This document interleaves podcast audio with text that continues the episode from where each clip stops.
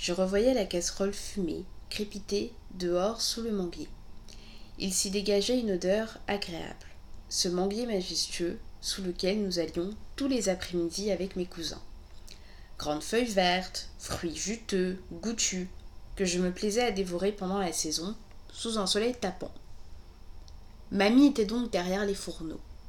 De sa main magique, elle remuait dans son faitout une mixture agréable. Cannelle, sucre, muscade, tous les arômes s'y mêlaient.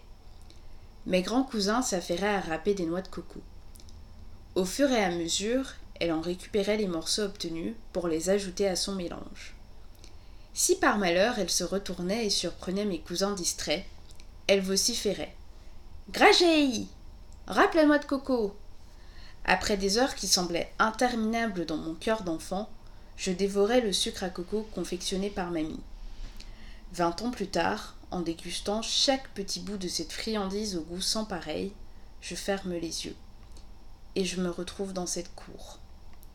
Je revois les courbes des mains de mamie, qui s'échine à disputer papy pour qu'il rapporte le charbon et qu'elle puisse commencer la cuisson. Je revois ses mains, douces et rugueuses à la fois. Je sens de nouveau, comme si j'y étais, tous les arômes. C'est ce qui fait de chaque bouchée un délice. Cette histoire, les clients me demandent souvent de la raconter lorsqu'ils passent au café. Certains ne s'en lassent jamais.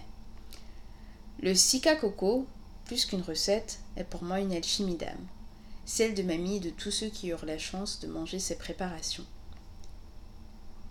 On me demande aussi de mettre cette histoire en mots et de l'encadrer au café. Mais comment faire entrer dans un cadre et mettre en mots l'indicible?